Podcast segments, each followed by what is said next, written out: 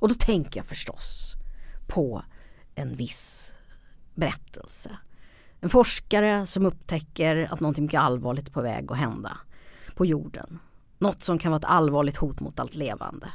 Men de tas inte på allvar av politikerna som har fokus på att bli omvalda. Och medierna behandlar det som något lite pikant och pekar på att det finns en liten oenighet om hur allvarligt det är. Känner du igen den berättelsen? Mm. Men jag vet ändå inte vad det är du pratar om. Ja men jag pratar naturligtvis om South Park och eh, avsnittet om Man Bear Pig. En blodtörstig best som hotar South Park. Al Gore kommer till South Park, eh, Elementary och varnar skolans elever för det här blodiga eh, odjuret. Men eh, han blir inte tagen på allvar för han vill väl kanske egentligen bara ha uppmärksamhet. Mm. Och det här är väl egentligen eh, en klimatfråga? Ja, det här handlar ju om, förstås om, om, om klimatet. Men det komiska är att eh, South Parks upphovsmän så småningom insåg faktiskt att klimatkrisen var på allvar och fick dåligt samvete. Så 2018 så gjorde de två avsnitt där Man Bear Pig kom tillbaks och visade sig vara på riktigt. Och där de faktiskt fick be Al Gore om ursäkt. Mm. Mm. Men eh, även Simpson har ju drivit med klimatet ja, och folks svårighet att ta emot. Ja det kom en film 2008 och då är bland annat eh, punkbandet Green Day i Springfield för mm. att spela. Och de står på en flott ute på en sjö mm. och så säger de nu har vi spelat tre timmar musik för er, nu vill vi prata om en allvarlig sak, klimatet. Och då buar alla och kastar öl på dem. Mm. Och sen så säger de att den här sjön är ju förgiftad och så slutar det med att de liksom absorberas upp av den här giftiga sjön. Mm. Eh, så att Simpson har ju alltid handlat om att det är ett kärnkraftverk liksom, ja, eh, som, är, som är i centrum. Men mm. här blir det liksom flera steg värre. Och mm. Lisa försöker att prata med folk om mm. klimatet och ingen lyssnar. Så. Mm. så här tar de ju upp liksom den här problematiken mm. och lösningen är väl att man sätter en en glas eh, eller någon slags sköld och isolerar Springfield så har man löst problemet. Och nu har vi ju faktiskt också sett en till film. Mm. Eh, Don't look up. Som kanske är mera på tapeten egentligen just nu och inte minst med tanke på att den är Oscars nominerad. Eh, och snart kommer vi få veta om den också får en Oscar. Mm. Eh, som på ett också mycket direkt sätt eh, gör en satir kring, kring hur vi tenderar, hur, hur orimligt vi tenderar att hantera klimatfrågor. Mm. Så skulle man kunna säga då Maria att en övergripande fråga för det här avsnittet är om klimatsatiren kan hjälpa till att ja, rädda klimatet? Vi, vi, vi, tänker väl prata lite grann om Ja precis, klimat, satir och, och humor. Mm. Fast vi lovar inget kul avsnitt. Du lyssnar på Klimatgap från Södertörns högskola med Maria Wollratz Söderberg och Moa Svahn.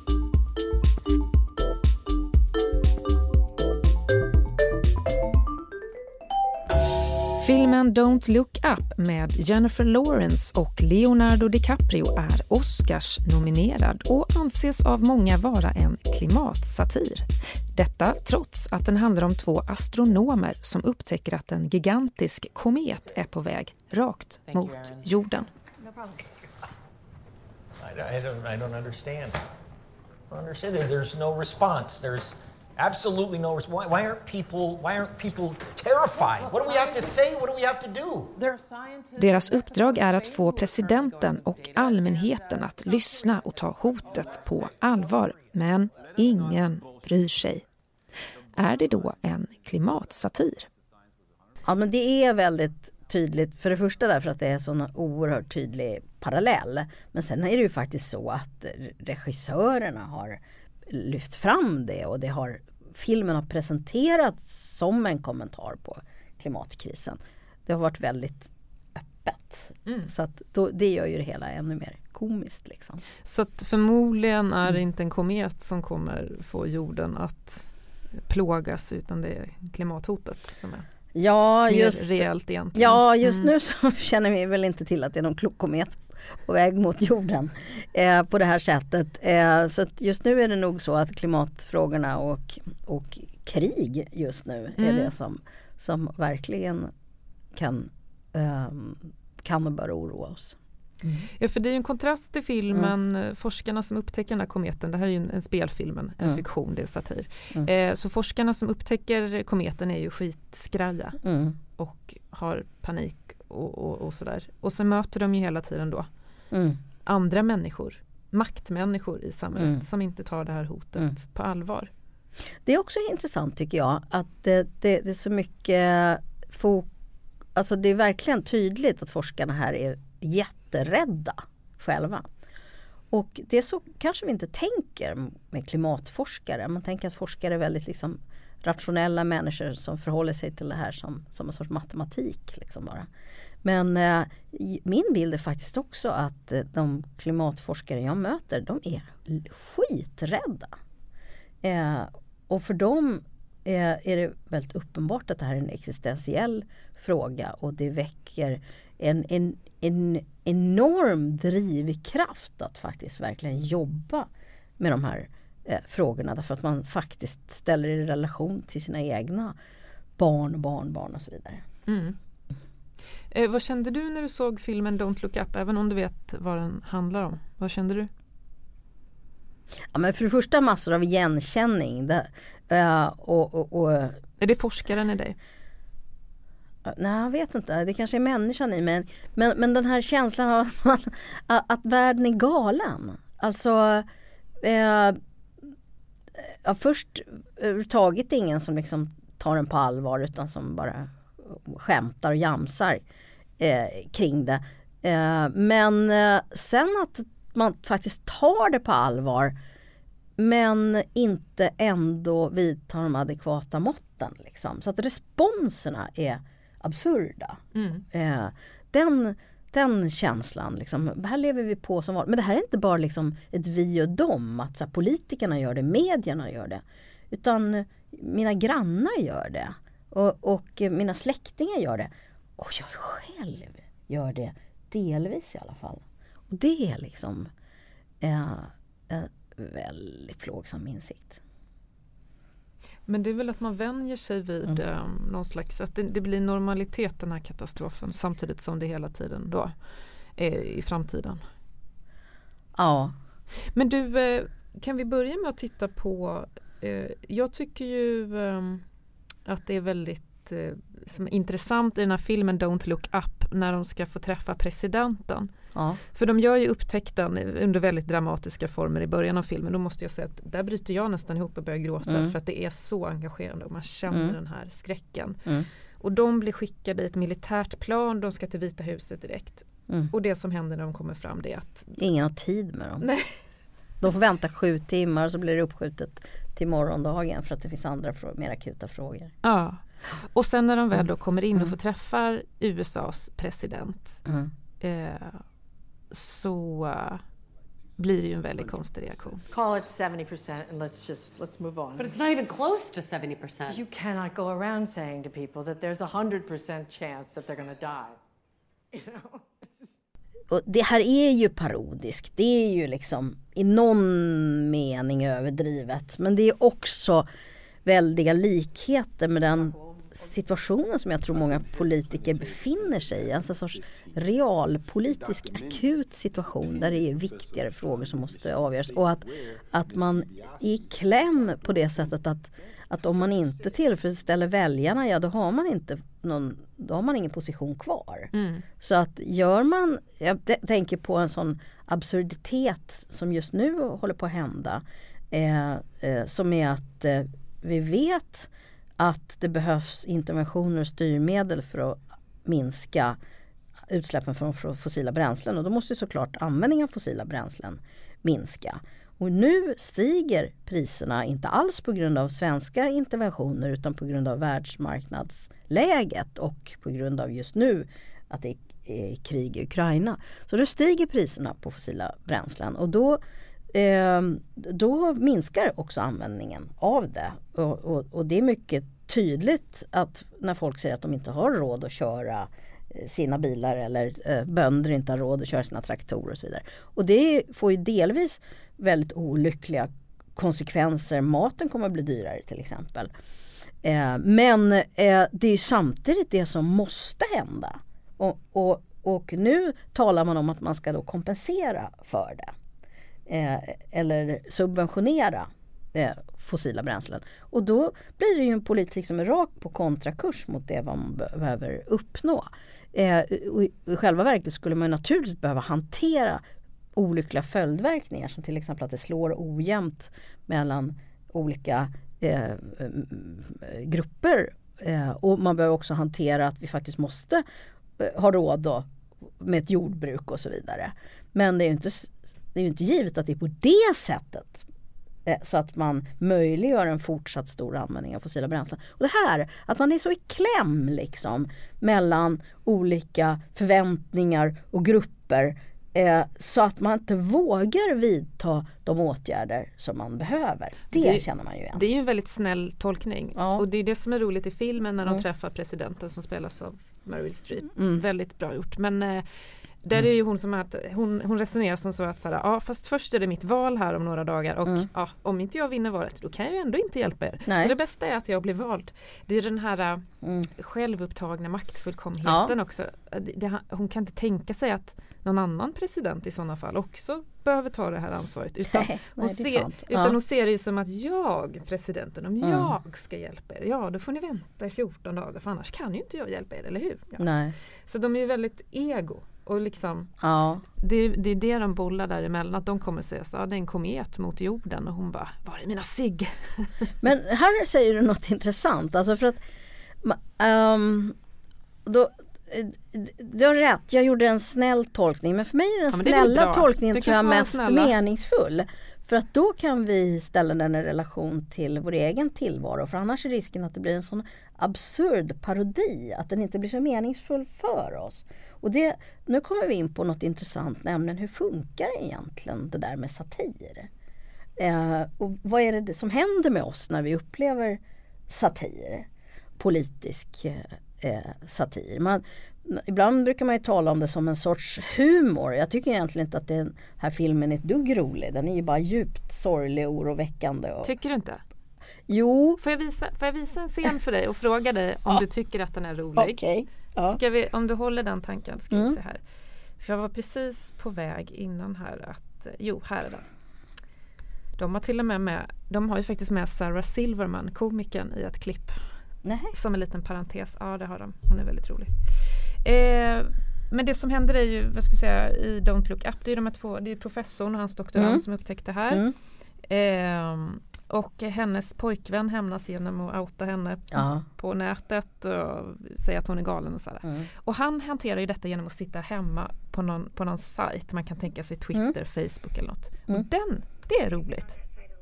Alltså det är för mycket igenkänning för mig för att tycka att det är så kul. Men... Det roliga är att han sitter där vid sin jävla Twitter, förlåt ja. uttrycket. Ja. Och så, så är det som att hon undrar, men varför sitter du där? Han bara, ja men jag har en kvarts miljon ja. följare.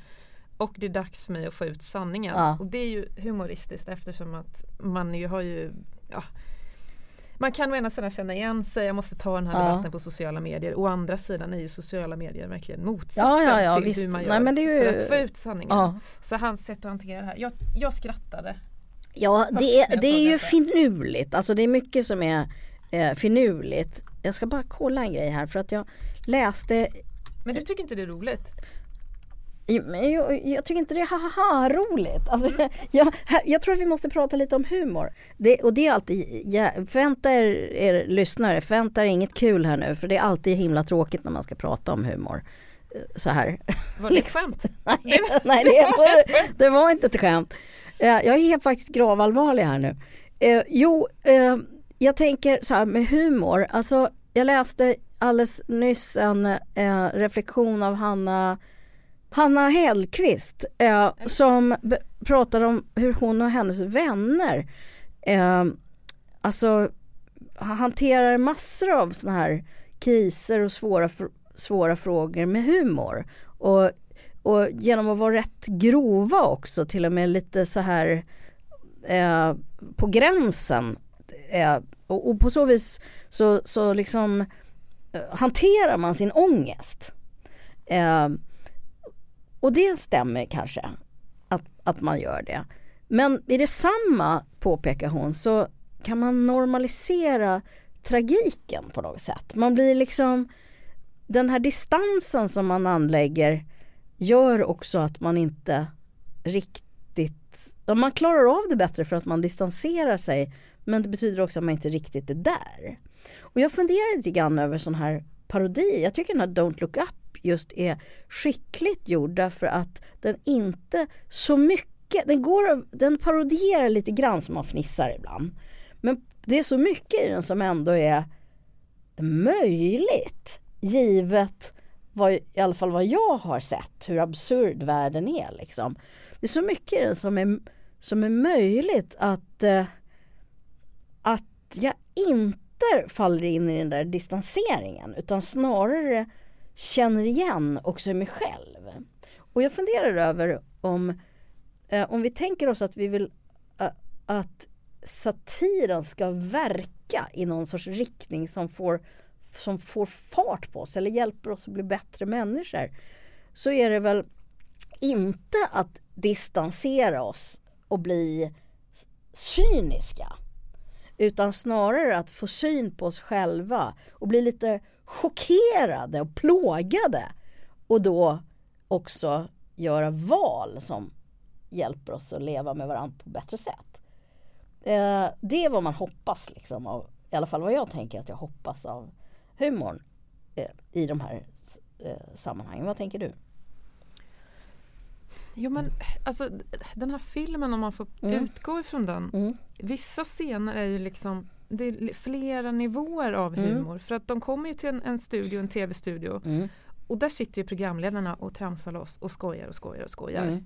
Så där är det ju de som verkligen är de här som mm. du tar upp som distanserar sig med hjälp av humor. Så de kommer dit och säger att världen håller på att gå under det är en komet på väg och de, de pratar och skojar. Jaha, haha, finns det utomjordingar eh, ute eller?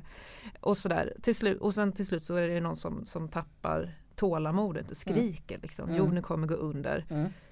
Och då blir det ny humor trave ja. på det för då görs det massa roliga memes på ja. hennes utbrott och så. Ja. Och, det, och, det, här är ju liksom våran kultur, vi skrattar bort saker samtidigt så är det ju en delvis humoristisk film.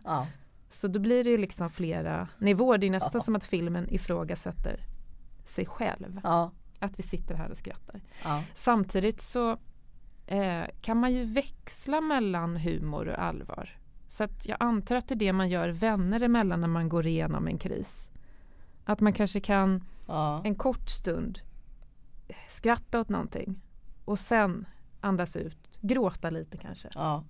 Och där tänker jag att det finns något som kan vara förlösande med skratt. Men, men det här distanserade, att man bara ja.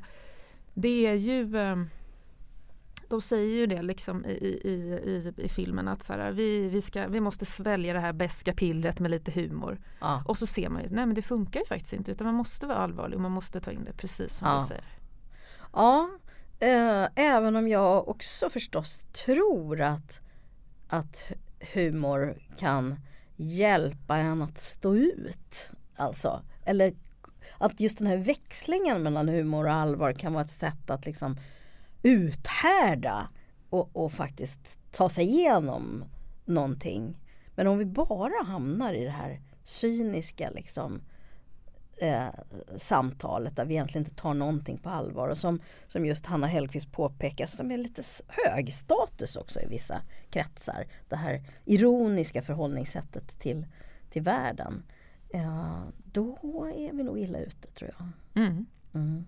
Men samtidigt så är det ju såklart mm. man, om, man, om man redan är på tramshumör då. Säg att Idag orkar Maria inte prata om allvarliga saker. Nej. Så slå på något roligt på tvn. Ja, och då får du lite klimat där också. Ja, ja, ja, det är väl lite så man så. kan tänka att det, att det verkar att så här. Även de dagarna när man inte vill se en allvarlig dokumentär eller ett samtal från utrikesbyrån utan man bara vill bearbeta, ja men då kan man ju använda humorn också. Och dessutom så förstår man ju inte humorn i Don't Look Up om man inte känner till krisen. Men det smarta, mm. här, det smarta med humorn är ju, eller mm. att pratar man om kometer så tänker man ju på filmer som Independence Day va? Mm. Där det är ett hot och alla mm. förstår hotet. Mm. Det är också skillnad, alltså när det gäller klimat, en meteor, då kan vi faktiskt inte göra någonting som, som individer och hushåll. Mer än möjligen supporta en politik som mm. då ägnar sig åt någon sorts eh, försök att mota det där. Eh, men när det gäller klimatfrågor så är vi själva, medverkar vi själva allihopa. Så där är ju en ganska distinkt skillnad. Och om det är så att det är något vi absolut inte kan göra något åt, det är verkligen en sorts domedag som vi inte kan göra något åt. Ja, vad är det som säger då att det är någon poäng med att vara rädd? Det är kanske bästa är att fortsätta dansa medan skeppet sjunker. Eh, men om det är så. fram violinen. Ja, mm. precis. Men om det är så att vi faktiskt kan göra någonting som vi kan åt klimatfrågorna. Då blir det ju väldigt okonstruktiv, en väldigt okonstruktiv respons. Men där har ju du ett av dina argument som mm. människor, mm. slash jag själv, mm. använder för att slippa engagera sig för mm. klimatet. Och det är att man tänker precis som om det hade varit en, en, en komet att så, nej, det är bara USAs president som kan skicka upp mm. kärnvapen i rymden och få bort den. Jag kan inte göra något. Mm. Jag har ingenting att säga till om här. Ja. Men som du också alltid pratar om så är det ju två saker här. Det är struktur och det egna ansvaret. Ja och allt däremellan som är vårt, våra kollektiva samtal på olika sätt. Mm. Och här kan man ställa sig frågan såna här, om vi tar, tar en sån här film som Don't look up eller andra olika kulturyttringar som behandlar sådana här frågor. Det kan ju hända att den viktigaste effekten är inte att du eller jag tittar på den och får oss en tankeställare. Utan att vi pratar om det. Att vi får något att snacka om. Ja, och att det är där liksom som det finns en sorts förändringspotential mm. i det. Något att samlas kring. Men jag tänker att när man pratar om liksom så här, äh, för allting som handlar om att förändra världen om man vill göra någonting bra då kan man ju alltid tänka så här, är det bättre att vi får ut ett liksom mellanmjölksbudskap till många? Eller är det bättre att vi får ut ett stenhårt supertydligt budskap till några få? Vad, vad är parallellen här? Parallellen är att en film, mm. säg humor, mm. ja men det är lite halvt lättsamt. Mm. Det hjälper lite grann. Mm. Folk ser den, tänker till. Men om man verkligen ska behöva göra någonting då, skulle man ju, då behöver man ju ha Independence Day. Liksom. Då behöver man förstå och inse och vara rädd kanske. Mm. Istället för att bara sitta och skratta. Den här är ju både och. Man är rädd ja. en stund och känner hej och hå ja. vad vi måste göra ja. saker här. Och så får man skratta och då mår man lite bättre. Ja. Men å andra sidan gör man någonting med humor på det här sättet så kanske det når ut väldigt många för då kan man säga så här, åh vilken ball kul film. Istället för, åh nej nej kom inte med din jobbiga dokumentär igen här, det pallar jag inte att se, vet du, inga forskare, åh tråkigt. Så det här är ju liksom ett Någonting som når ut till väldigt många människor. Jag är inte säker på att det är ett mindre kraftfullt budskap. För är det, är det sådär superdramatiskt eh, katastrofscenario så kanske det blir svårt att överhuvudtaget ta det till sig. Liksom. Eh, eh, men jag tror ändå att, att det inte, inte att det är humor som gör som gör det i en sån här film. Utan det är vilken sorts humor, alltså vad är det som händer? Om, man, man tänker sig att eh, satir kan liksom fungera på olika sätt. Det kan vara att man utmanar makten eller att man förlöjligar makten. Att man liksom dissekerar och analyserar, ofta något som har med makt att göra. Eh, men det kan ju också vara att man försöker åstadkomma en sorts självreflektion. Och i, jag kan tycka att det är oftast det självironiska, den typen av satir som är kanske mest verksam. Den måste i någon mening också vara empatisk för annars så tänker man bara att det gäller andra.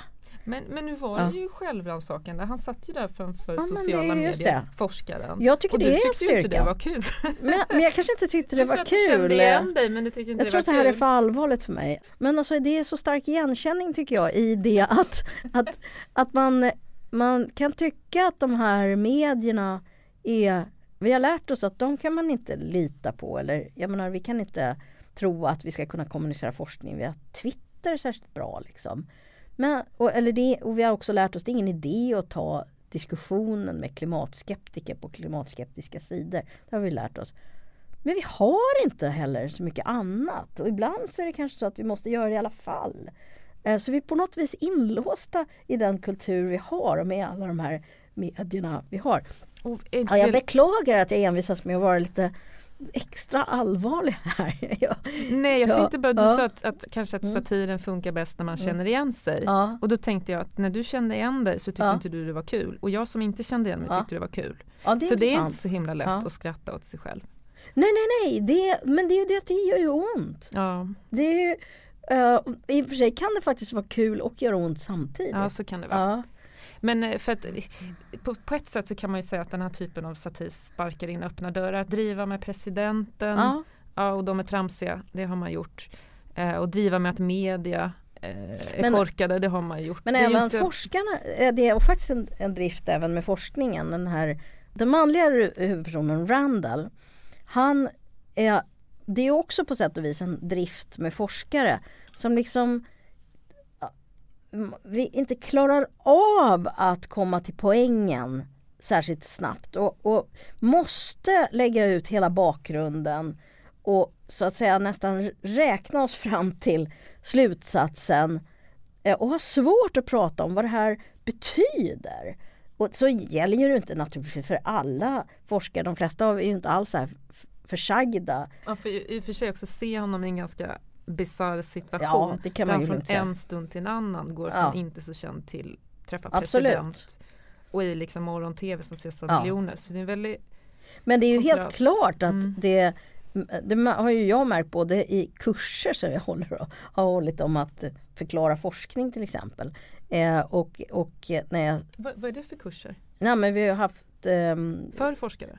Ja, jag, jag har eh, lett pedagogiska utvecklingsenheten här på högskolan. Då har vi haft kurser i, för lärare och forskare i att förklara forskning till exempel. Och jag har också jobbat med det på med, för cellbiologer på KI och så vidare. Hur, hur kommunicerar man sin forskning?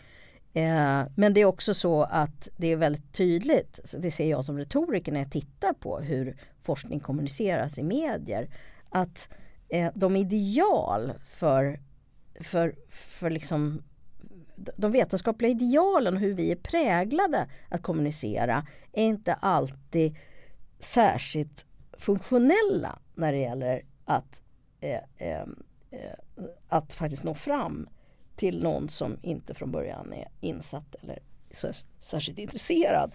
Och det handlar mycket om att vi, vi fokuserar, eh, den, den hyllade kunskapen är den generella Eh, kunskapen. Den har en hög abstraktionsnivå. Den är bortkopplad från situation eh, och eh, eh ofta använder man sig av en terminologi som är väldigt precis men som är, kan vara rätt så obegriplig. Alltså det är en massa sådana saker. Och man vill vara på den säkra sidan hela tiden så därför uttrycker man sig reserverat och sen så eh, vill man att lyssnaren, precis som när man skriver ett vetenskapligt PM eller en avhandling eller en vetenskaplig artikel, ska följa med från början fram eh, genom eh, liksom metod och material och analys till slutsatsen. Så att, den, eh, så att slutsatsen vilar på någonting som är liksom självevident. Liksom. Och det där är, lämpar sig, det krockar liksom med förväntningar eh, hos Eh, allmänheten. Och då kan man tycka, ska vi behöva kompromissa med det? Eh, och det är en ganska svår fråga för då är vi rädda för att vi äventyrar vår vetenskapliga integritet. Och eh, jag tror ju inte att man behöver egentligen kompromissa för jag tror inte det är omöjligt att, ha, att bevara sin vetenskapliga integritet men så att säga börja från andra hållet. Börja med det konkreta, åskådliggöra, peka på var göra en ingång i frågan som, vis, som är, är utifrån hur det här påverkar mig och, eller dig eller oss. Mm. Eh, och så vidare. Så det finns sätt att arbeta med det här. Men det är fasiken inte lätt när man är inskolad i ett annat sätt att kommunicera. Så jag tycker också att den här filmen illustrerar den konflikten. Samtidigt så är mm. forskare väldigt duktiga tycker jag då, på att vara tydliga. Man har ofta tänkt igenom mm. sina argument det hänger ihop det mm. man säger. Eh, så när man kommer med någonting som är impopulärt och säger att man vill säga jorden mm. går under, vi måste göra mm. det här. Mm. Ja, men då vill ju folk slå hål på det man har mm. sagt. Och då är det ju väldigt behändigt att ha forskare ja. som har tänkt igenom vad de ska säga innan de säger det. För då är det svårt att och liksom eh, slå ner på det. Problemet mm. är ju liksom inför en allmänhet då att eh, det är svårt att se skillnad på forskare och forskare. Mm. Och det, det, driver de ju med här i Don't Look Up att de säger att jorden går under och det är en meteor på väg. Mm. Och sen så kommer någon som är chef på NASA och säger nej så är det mm. inte. Och då som allmän, allmän publik så kan man inte mm. värdera nej. vem har rätt. En, en, en NASA-chef eller en liten forskare från Michigan? Dels är det ju väl så att vi ibland förväxlar sättet att kommunicera med tro. Alltså vi betrakt, om någon talar vetenskapens språk som vi ofta har väldigt hög respekt för så tenderar vi att ta det på allvar. Det, det är ett problem men sen är det också det att eh, och nu är det här så, den här filmen är ju fiction och det är så speciellt det här med, med en meteorit. Men de flesta frågor är inte till 100% säkra som den här frågan. Utan det finns gradskillnader och, och vi vi, det finns ofta ett worst case och ett best case scenario. Alltså det finns, mm. och det finns, de är komplexa också. Det, det beror på en massa saker. Ett, en process kan inte frigöras från en massa andra processer. Så vi kan oftast inte eh, Alltså, nu är inte jag naturvetare men naturvetenskapliga forskare som, inom klimatområdet kan kanske inte alltid vara superprecisa. Det skulle, vara, det skulle strida mot deras liksom, vetenskapliga ärlighet. Eh, och det har ju då, ibland tagits till intäkt för att man inte är säker, att kors, mm. eh, eh, forskningen är osäker. Men det, det, det, känns som att vi har passerat det i Sverige nu. Nu verkar eh, det, det är utomordentligt få personer som tas på allvar som överhuvudtaget egentligen ifrågasätter mm. att klimatvetenskapen ja, men då har, det ju, det. då har det mm. fortfarande gått väldigt lång tid eh, mm. mellan liksom så länge som man har forskat om det här och så jo. länge som man har känt till det. Jag läste i morse bara när jag ja. scrollade på min sociala medier-app att så här, nu håller regnskogen på att försvinna och det är mm. jättedåligt. Mm. Ja, vad ska man göra med den informationen? Ja, men vi har vetat det i väldigt många år att det här håller på att hända. Ja. Vi köper en uh, kaffe, ja. en take away mugg och ja. ser vad vi kan göra. Mm. Det är några, eh, det kom en artikel ganska nyligen, jag måste nästan kolla upp det, men eh, som handlar om, som försöker förklara hur det är möjligt att eh, trots att vi faktiskt har vetat det här så länge men det ändå inte har liksom slagit igenom eh, ordentligt mm. politiskt. Känner du Maria, ja. nu när du har ja. en, någon som ändå håller på med humor ibland, känner du att ja. det blir allvarligare samtal eller? jag brukar lyssna på dig och Isak och tänka nej, nu gör Maria besviken, det här blir alldeles för allvarligt. Jaha, nej, det är ju jag som nu står för det allvarliga. Eh, men jag, däremot så har jag tänkt så här nu när du ska vara med här så vill jag inte att du ska känna dig kidnappad som clownen. För det blir jag nämligen ibland. Jaha, du busar ja, som clownen. Jag kan bli... Eh, Vi tar Maria, den ja, roliga forskaren. Ja, precis. Jag blir tillfrågad eh, så här om att jag ska vara med på något eh, event av något slag och sen, sen efter, så säger någon i en bisats så här, ja för då vi, vet vi att det blir lite lättsamt och skoj. det är du som är Don't Look Up. Ja, och, och det där jag tror i och för sig att, det att jag har en, eh, en viss, jag tänker inte på humor när jag undervisar eller så. Men jag vet att det ofta blir ja, mycket skratt. Men det finns mycket man kan det finns mycket som är absurt man kan, man kan skratta åt. Men så fort man börjar tänka att det är det man ska göra då, då tappar jag det. Mm. Liksom. Jag kan inte vara rolig på beställning. Nej, det är svårt. Ja, det skulle vara om jag ska hålla ett middagstal. Det kan jag göra. Ja. Men då vet du vad det är Du har hört Klimatgap, producent och tekniker Moa Svan tillsammans i studion med Maria Wollratz Söderberg.